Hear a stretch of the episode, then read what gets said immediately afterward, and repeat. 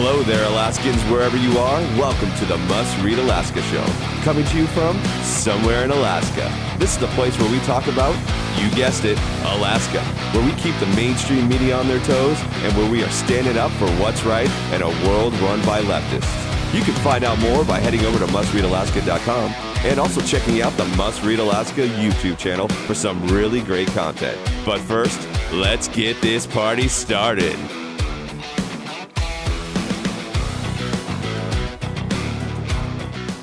What's good, Alaska? This is Scott Levesque, and you're listening to the daily dose of the Must Read Alaska podcast. That's right. We're back again, and today I am honored to have our fearless leader, Suzanne Downing here. Suzanne, how are you doing? It's a beautiful day in Anchorage, and it has stopped snowing, thank goodness, because I know there's, well, no, it's still snowing. Never mind. Cancel that thought. it is still snowing, and there's 18 inches on the ground, and we're all snowed in, but we're loving it. it it doesn't get any better. I just got back from Florida and it was the exact opposite. It was 80 degrees, palm trees, sun, and uh, what a diametric opposite type of environment to be in. But I'm glad to be back and we've got plenty to talk about today. But I just want to do a little celebration with our listeners, our readers, and our supporters. Listen, we have got over 40,000 downloads in a year's time from this podcast. That's incredible. Can we celebrate that? Well, I don't know. Do you have like a, a like a celebration sound effect you can put in there? I'm I'm gonna put it in there today. We will we will have a round of applause for us. And and really, it's not really us. It's you guys. It's our listeners. Again, it's our supporters, and of course, it's always our readers that help make Must Read Alaska the special um, place it is. It's it's a news outlet that was started by you, Suzanne, uh, a while ago to try to get a much better, well-rounded view than what we were getting from mainstream media, and it has just blown up. And listen, guys, on our Facebook, we're sitting right now at 23,000 likes. We're trying to get to 25,000 and we need you guys to do that by the end of the month. We have just been it's been an incredible growth. I mean, Suzanne, you're the founder. You're the person that we ride the coattails on. Tell us a little how exciting is this? Well, it is pretty neat because I was looking at the metrics this morning and um, we are uh, we we are just uh, almost at 20 million all-time views of the Must Read Alaska site. And it's really only been up since 2016 and half of 2016. And 2016 was sort of the launch year and, and it, it just got going. So really hardly counted at all. So we're talking about four years and generally speaking, 20,000 views a day now on the site. People uh, tend to come back several times a day. And I'm putting out, out uh, at least four or five stories a day. They aren't all from me. I know we've got a few columnists who are writing regularly and I appreciate them so much. There, it's nice to get that extra perspective. But uh, I just looked at our Alexa ranking today, and amongst all websites in the United States, Must Read Alaska ranks at 17,669. Now, that's wow. high, right? The best, the best ranking website is you know Google, number one, and YouTube. that you know, those are the ones. But right. but when you think about okay, you're 17,000, that's not that great. But when you think about all the websites you're competing against, you're competing against Disneyland, Department of Interior, and SeaWorld, and Los Angeles County Health Department, and you you yeah. you're, I mean, I'm all of it, all websites, and there are millions of websites in America. So to be in the top 20,000 even is great. And we have now broken down to, um, you know, to, to 17,000. And we really have, uh, in terms of our global ranking, we are at 50% of what the ADN is. And so uh, Anchorage Daily News, of course, been around since the beginning of time, and um, or the, the mastodons at least.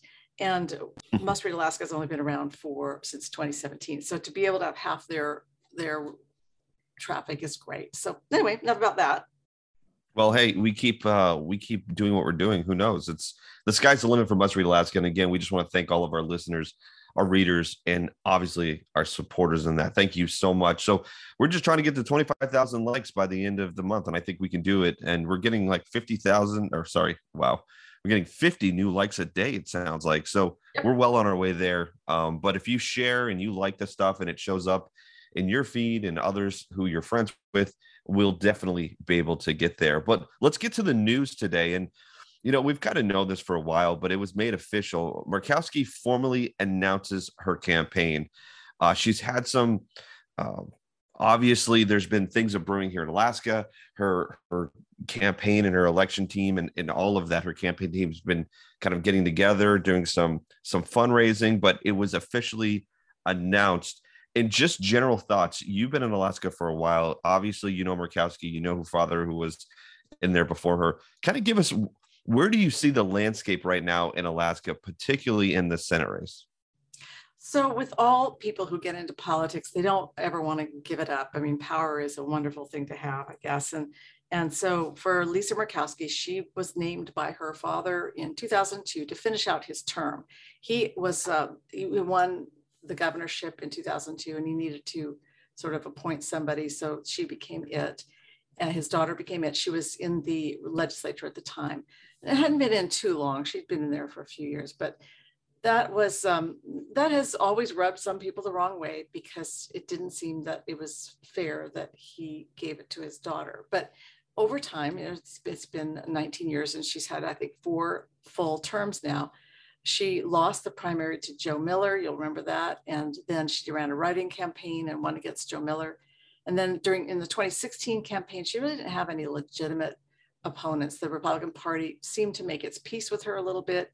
After mm-hmm. that, things went downhill for her. Her vote on Brett Kavanaugh for uh, against Brett Kavanaugh for the Supreme Court her continuous stance against Donald Trump really irritated Republicans. And she, she had so many things that she did that irritated them that finally in March of, of this year, they actually censured her and they said, You are no longer welcome in our party. We'd like you to change parties. We don't want you to run as a, a Republican. And we're going to go find somebody else to run as a Republican. And that's what their censure said. It was very, very clear request for her to just go away. And so then in, in summer, Kelly Tshibaka, well, it was actually in late March, Kelly Tshibaka popped up and said, I'm, I'm running.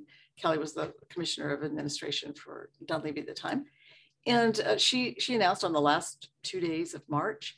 And then by June, she had already nailed down the, uh, the endorsement of the Alaska Republican Party and so she's got the party endorsement but of course now we we know that it is a an open primary there is no more mm-hmm. republican ballot that's been taken away from the republicans by ballot measure 2 to have just one ballot and all candidates go on that ballot and then the top 4 who win in august they go forward to the november ballot that ballot is a ranked choice voting ballot so we've got a real kind of a, a hydra thing going on we we do just straight voting at the primary, but you don't get a separate Republican ballot. When you get to November, you're going to pick your favorite one, two, three, and four. So that ballot you hope measure, you hope you vote one, two, three, four. Yeah, you, yeah, you, you, you know, we've never done this before, so there's a lot of doubts, and people right now in Alaska have grave, grave concerns about the sanctity of election. I'm hearing from readers over and over again that this is their number one concern for Alaska is whether or not we mm-hmm. have good elections that they can they can have faith in. And many of them do not. And I'd say the Republicans particularly are concerned. The mail-in ballots seem to be fraught with all kinds of problems. So you're seeing that on the local level. Anchorage elections are not held in high regard by conservatives. And now Juneau elections are going full mail-in election, just like Anchorage. And um, people are pretty concerned because these mail-in elections they have a lot of problems with them. Uh, you know, Scott, you've heard about how in Juneau during their last election, they had over 200 ballots that didn't get counted because, well, lo and behold, the post office didn't put a cancellation on them. Well, I, I told the audience this uh, yesterday, I believe. Uh, I saw a wild kind of graphic GIF type of stuff that actually showed in the 2016 election, if you only counted the mail in ballots through all 50 states, Hillary would have won hands down every state with the exception of one. So, I mean, what we're seeing, what that tells me, that graphic tells me, is that the majority of those who vote using mail-in voting are Democrat, yeah. and and that's a, I mean, obviously that is a benefit to mail-in voting is for the Democratic Party. Especially when you have things like ballot harvesting. So when people are, are brought in from out of state to go door to door and say, "Have you mailed your ballot yet?" and the person will say, "Well, not yet." And they said, "Well, why don't you just vote it right now and you, I'll take it to the mailbox for you. And then the person who they give it to, the, the harvester, they have a list. They know whether or not this person calculates as a Democrat or Republican, you know, liberal or conservative. They know a lot about the ballot that they just received. They may not be able to see what that ballot is marked, but they certainly know whether or not to mail it. They know whether or not they want to actually have it submitted. So there's some real doubts about uh, how, how this mail-in is working because the ballot harvesting is becoming such a huge concern. And when Mer- Americans have no faith in their election system, that really is the end at that point because mm-hmm. that's all, that all is all this is about is a representative democracy and we don't have faith that we are actually electing leaders. Like i don't know joe biden i mean did he really win the popular vote? I don't know. Hard to say. 80, I mean, 80 plus million? Wow that's i mean yeah. nobody's gotten that ever. Well listen when your former uh running mate obama in 28 2008 got the most ever at 68 or 69 million and you you get 10 to 12 more million votes? That is yeah. that's something. That is yeah and, and, and you can't even get anybody like you can't get 10 people to come to your rallies and yet you're getting 80 million votes. I don't know. That's the kind of thing that really concerns people. And so we've got to have sanctity in the elections so murkowski's um, people. They put together the ballot measure too, so that she wouldn't have to face the Republican primary because she's got a lot of critics on that level. She would not be able to win a Republican primary at this point. So they went ahead and they they promoted this to Alaskans last year, and Alaskans said, "Yeah, that sounds like more choice to me. More choice is good choice." But the uh, reality is, it does open the door for her to get a win. And and remember, she has the support of the National Republican Senatorial Committee, which is the big cash committee from mm-hmm. the uh, Republicans in the Senate and uh, Rick Scott, Mitch McConnell, they're all behind her. So she's got the, the biggest option of support. And, uh, and Kelly Tshibaka is coming in with the support of Donald Trump. So this is quite a battle royale between Murkowski and Trump is what this is shaping up to be. And, and it looks like cash will be king at this point. I know Murkowski is leading in the hmm. actual mm. uh, fundraising mechanism, but you know, Kelly's not that far behind. She's behind, but she's not that far behind. And I remember maybe our our our listeners and our readers will remember in June you wrote an article, and I think the title is something like actually right here. New Democratic poll shows Republican Kelly Tshibaka beating Murkowski and Gross in ranked choice voting scenario. Now, this was back in June when you wrote this, but it does show Kelly uh, beating Murkowski and Gross. Gross came in second but Murkowski came in a distant third there. And uh, I'm wondering if that's going to hold, or as we see this uh, campaign unfold, we're going to see a lot more um, kind of narrowing of that gap that was that was there in early June when this poll was taken for about just over a thousand people in Alaska who were likely voters in the state. So uh, right now it looks like you know Tshibaka is is ahead. I think people like her, her youth, her energy. Um, but then again, you know, Murkowski is kind of a seasoned, uh, seasoned campaigner, and and I'm sure she's got a few tricks up her sleeve as well. Um, oh, she's got an enormously talented team, and as I mentioned in the story I wrote earlier this week, when they they opened up a super PAC here in well here in Alaska, and the person who opened it up was Jim Lottsfeldt, and Jim Lottsfeldt uh, Lottsfeldt Strategies, longtime Alaskan. His dad was in the legislature. He has been a political strategist and consultant all his life. His main clients are the unions union candidates, big union candidates, Democrats, and Lisa Murkowski. And so he's he's got some sort of affinity with Lisa. He likes her, and, and of course she's a very very moderate um, Republican. She's not a conservative. She's a Republican moderate, and so um, he has uh, linked arms with her to to create a pack, a super pack for her, and that super pack will be the attack uh, feature that will go after Kelly Tshibaka, and they are going to go after her because she although she was born and raised here, she just moved back to the state a few years ago after she went off to college. And then she had a, a career in government back in DC. So she went back mm-hmm. and tried to clean up the swamp, but um, then came home to become the commissioner of administration for Dunleavy. And a lot of people wanted her to run because she she uh, is very focused and very hardworking and represents their values. Well, so this uh, this PAC is going to go after her for not having lived here long enough, and that that will be a legitimate attack for on her. And then um, they will. It's interesting to see that they are located on the sixth floor of the Peterson Tower building, the exact same location as Senator Murkowski's official office, and the exact hmm. same location as Scott Kendall, who engineered ballot measure two, the ranked choice voting and who was also her, um, her campaign attorney back in 2016. And so he's very close to her. So you've got You've got Murkowski's official office that taxpayers pay for. Next door, you have her campaign attorney. And next door to that, you have her super PAC. My goodness, the Peterson Tower sixth floor is one powerful place. Listen, you know Scott T- Scott Kendall is just a bastion of conservatism, doesn't he? So it makes sense that he would be on a uh, a Republican uh, campaign right now. But we won't go into that. Yeah, it'll be interesting. That that is a powerhouse uh, a floor. But you know, one of the things that's really interesting about this as we look across the country right now is is sort of what's coming out of a lot of these now uh, early on races, right? So we're not at the midterm elections yet. But what was really interesting was the Virginia governor's race and what kind of came out of that. And on Must Read Alaska today, uh, we had a columnist, Lee Sloan, kind of give us a guest, you know, column about parents' rights in education shall not be infringed. Is the title of it from her, and she really breaks down a uh, important aspect of what happened in that governor's race. And what happened was is that you had the incumbent Terry McAuliffe going against uh, this businessman who didn't really have anything to do with politics up until recently, um, Youngkin. And what ended up happening is Glenn Youngkin comes in and really goes after a specific topic and, and what I called the culture war topic at the time, which was education.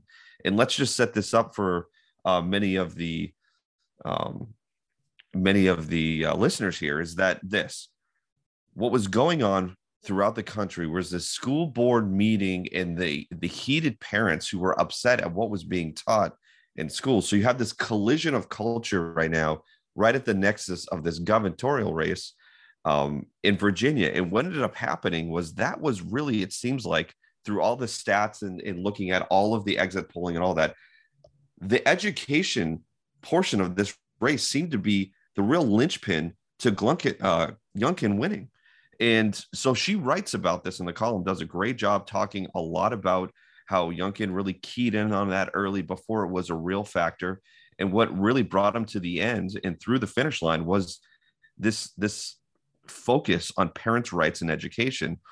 And so, you know, I would suggest you going to mustreadalaska.com. The column is Lee Sloan, Parents' Rights and Education Shall Not Be Infringed. But just as a, a 36,000 foot view, Suzanne, looking at the Virginia race, what did what were your thoughts on it? Obviously, it was a great use by the Youngkin campaign to go after that specific topic. But just in general, what are, what are your thoughts on how it went, and what does this look like for Alaska here in the future? Well, again, Lee Sloan's column is really good. She talks about how so how Terry McAuliffe, who was the very comfortable Democrat, nobody ever thought that he could lose in Virginia. Virginia hasn't elected a Republican in over a decade, but what he said is, is he, he, he really stumbled when he said uh, that he didn't believe that school system that that parents should have anything to do with their schools uh, the curriculum or anything else when he said that parents should should leave the education to the school systems that was where the two lines on approval rating and disapproval rating sort of they just all of a sudden crossed. That was the, the dividing line on about October 28th. All of a sudden, yeah, his, said, his quote was his quote was this: "I don't think parents should be telling schools what they should teach." Was his quote. Right, that's what it was. Thanks for that. And so that's when all of a sudden it changed. Everybody went, "Oh, wait a minute, are you kidding me?" Because we've all seen the Loudoun County. We've seen the boys, the, the boy raping the girl in the girl's bathroom because he was allowed to be a transgender or to present as a girl and use the girl's bathroom. Um, at least that's the allegation.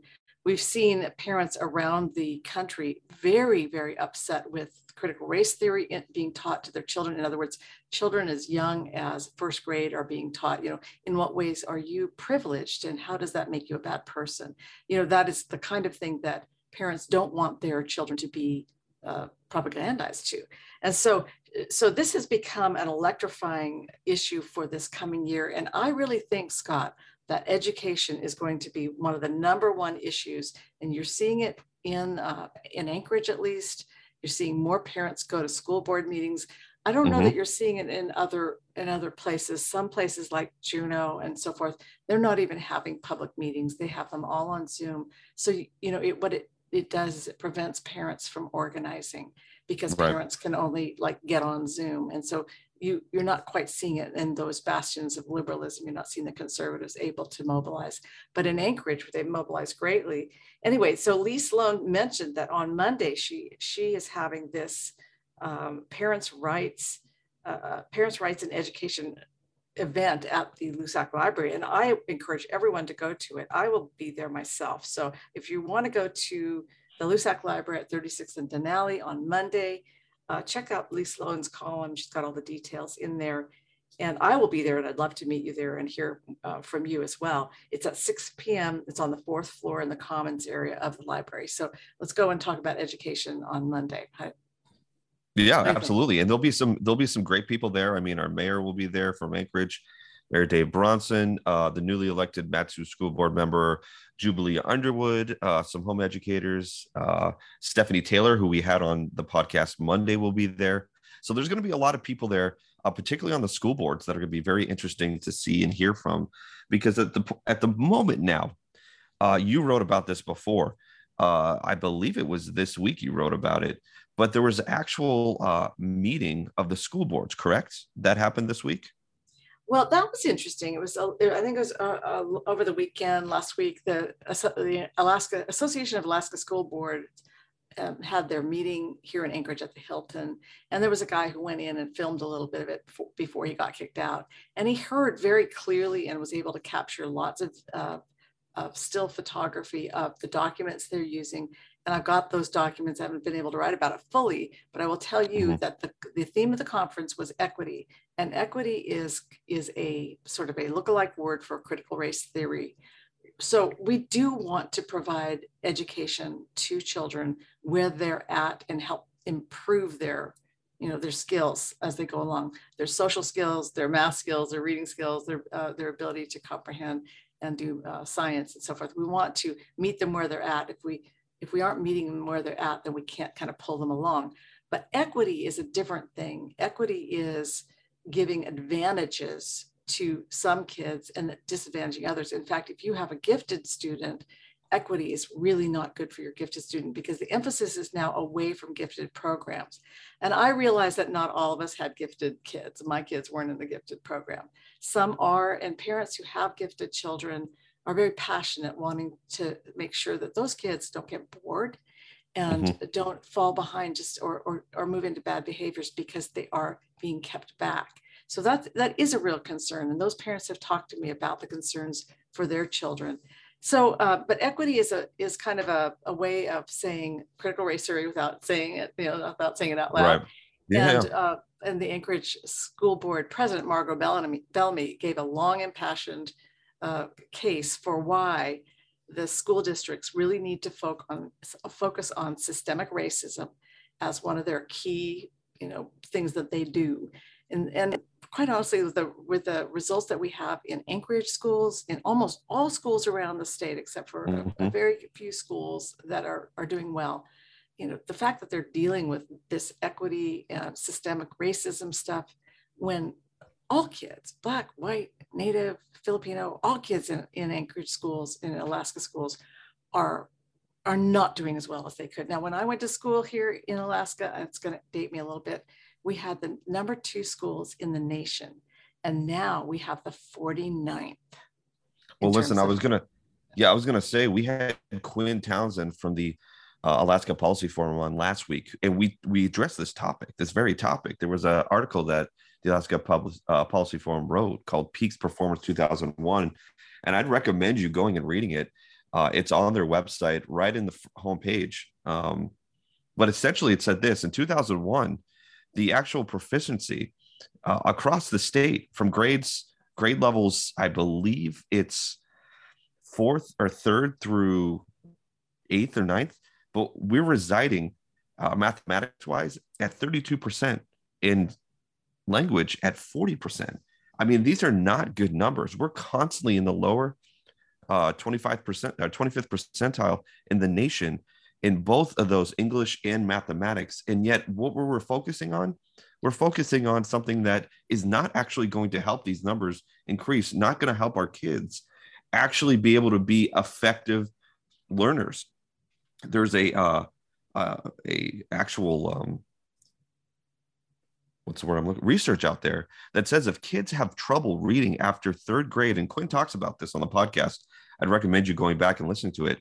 Uh, their likelihood of being successful in reading after third grade dramatically decreases, and we're seeing this in Alaska.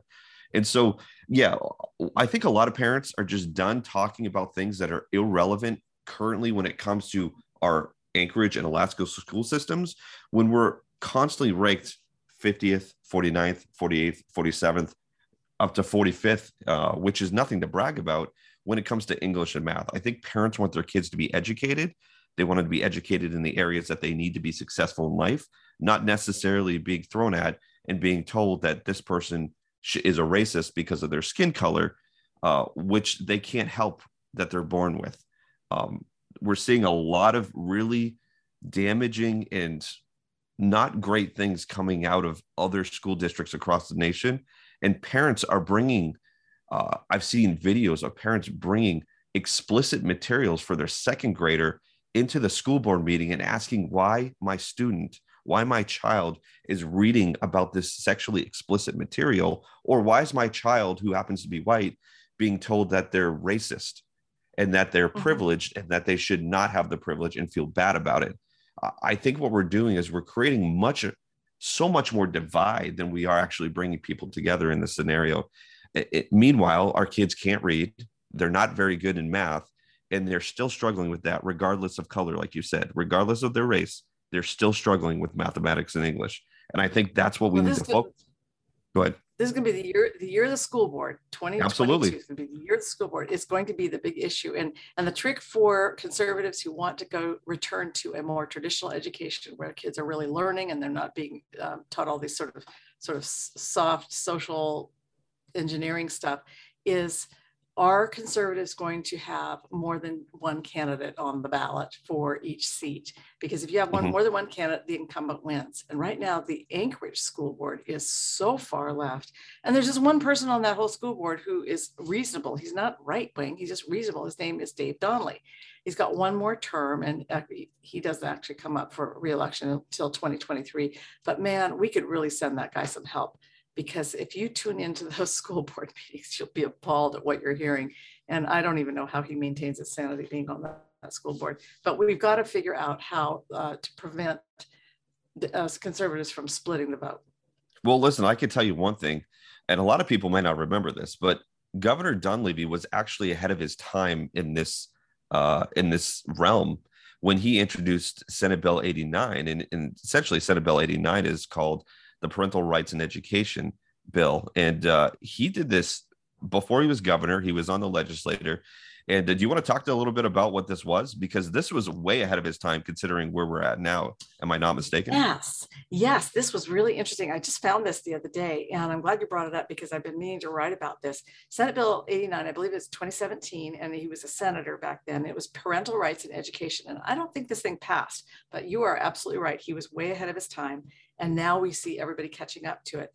And policies must accommodate the following. Parents will be given the chance to review the content of any activity, class, assessment, or test required by the department, and the absence cannot be counted as un- unlawful.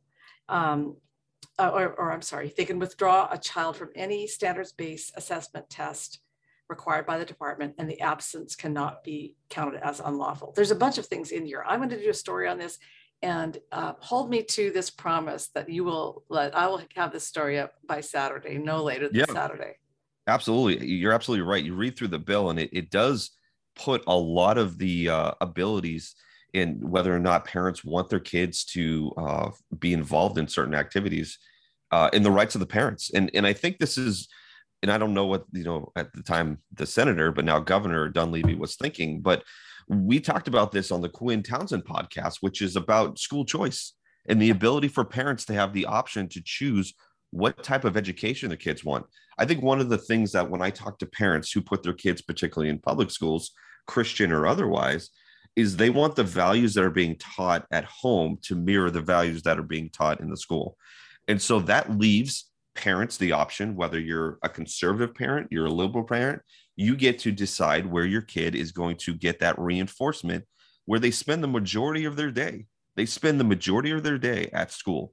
So if parents want to have the same values that are reinforced at school and home, uh, and it happens to be that it's not in the school district they reside, many feel uh, that they should have the right to send their kids to the school that reinforces those values, which includes moral values, educational values, social values, whatever it may be. And so um, I applaud the governor. The governor was clearly ahead of his time, considering where we are right now. Back in 2017, you said. Yeah, 2017. But I think this is where people are now, and and so we'll we'll continue to talk about this as time goes on.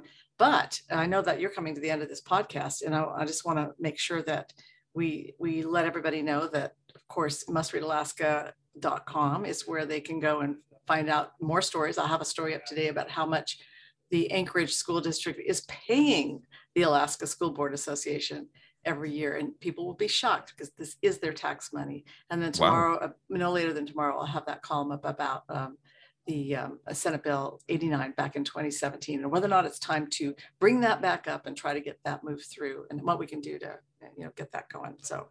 Absolutely. So before we head on out, the last thing I want to talk to you about, and I just want to get your opinion on this the two ordinances that the assembly passed here recently that essentially go above and beyond what the legislation should do and, and kind of reaches right into the executive branch.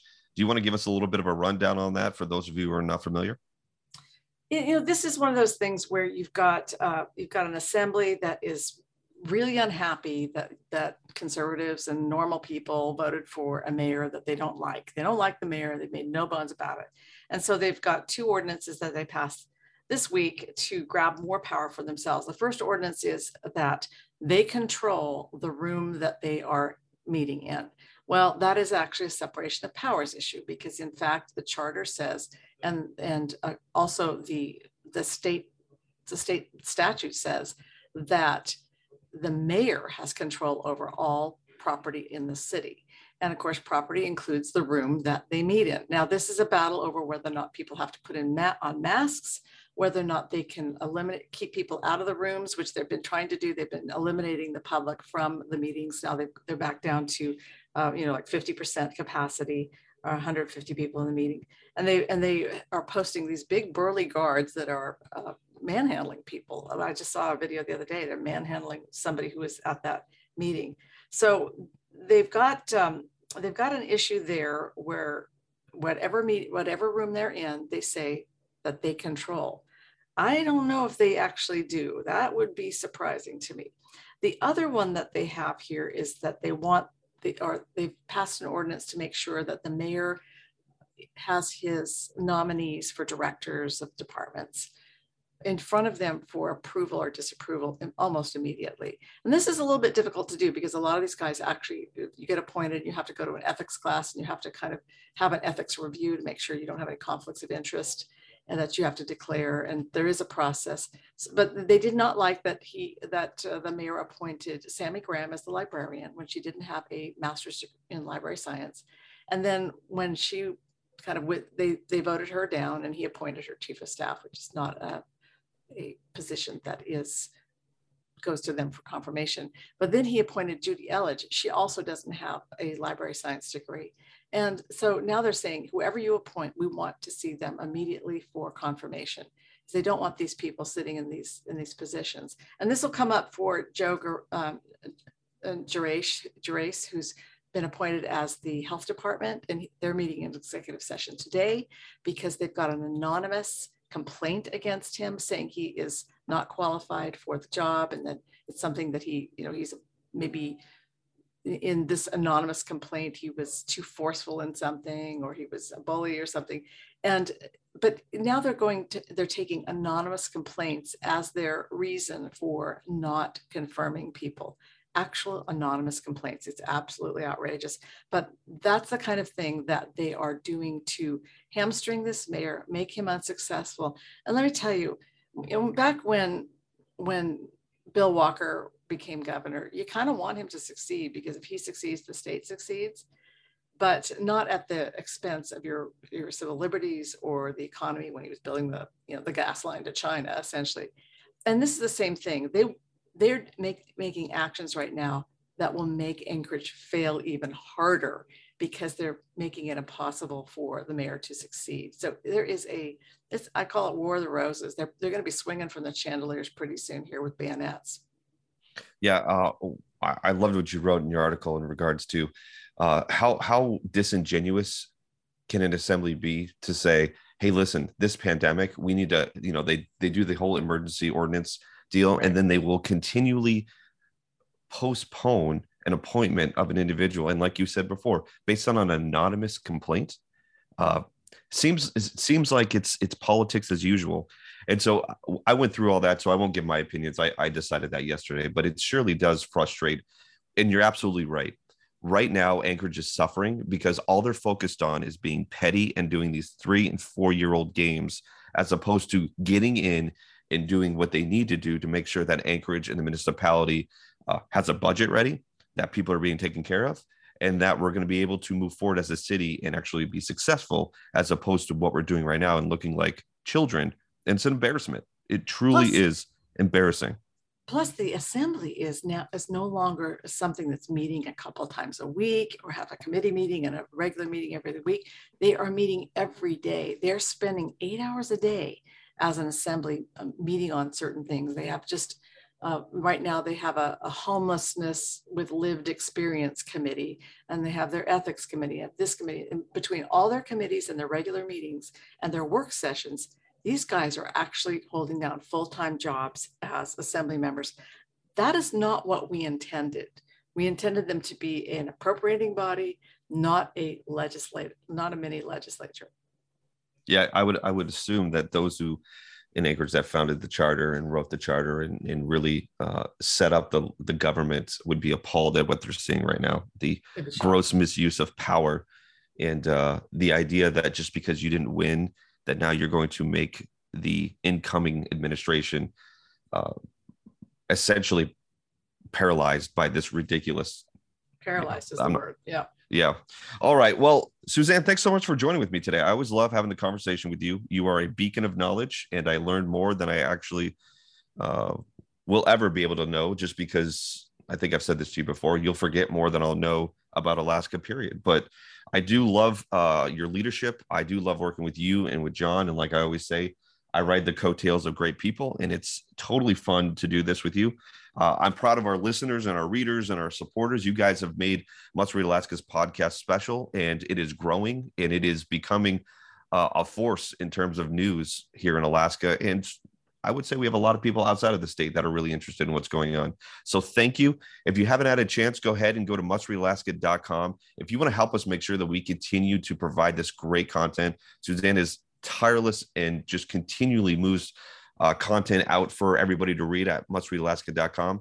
Go to mustreadalaska.com, top right hand corner. That's the donation button. Every bit counts and it helps because we are doing our very best to make sure you get a full, well rounded news narrative uh, and not just rely on the mainstream media. Also, we're trying to hit 25,000 before the end of the month, and you can help us do that by sharing, liking, uh, and getting your friends who are interested in Alaska news to like our page as well.